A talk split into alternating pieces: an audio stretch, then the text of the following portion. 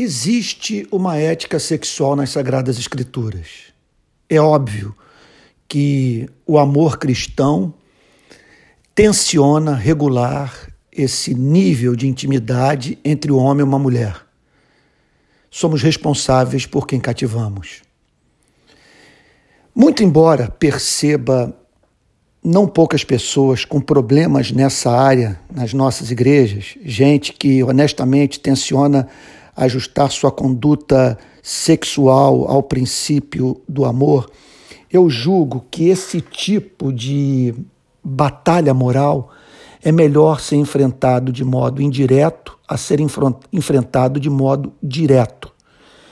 Eu creio no poder expulsivo de um novo amor. Maria sofria por João. João largou Maria. Maria se apaixona-se por José e mal consegue acreditar que um dia gostou de João. O pecado muitas vezes sai de nossa vida precisamente dessa maneira. No lugar de atacá-lo de modo direto, devemos enfrentá-lo de modo indireto.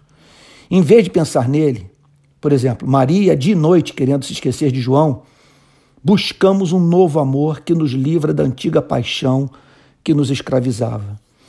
O amor liberta.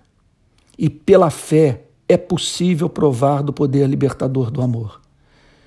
O que, que eu lhe sugiro? Peça amor por Jesus. Peça visão da excelência do Evangelho.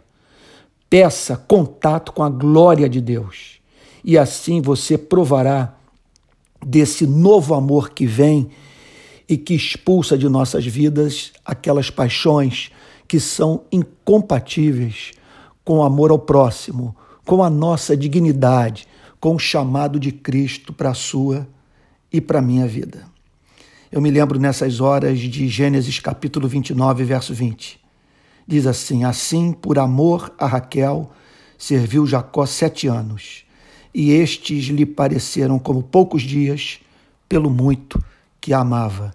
Esse é o poder expulsivo de um novo amor. É um amor que vem e que, no caso de Jacó, relativizou o tempo e que na sua e na, e na minha vida pode produzir aquela espécie de comportamento espontâneo, criando aquele senso de inevitabilidade que nos leva alegremente viver para a glória de Deus.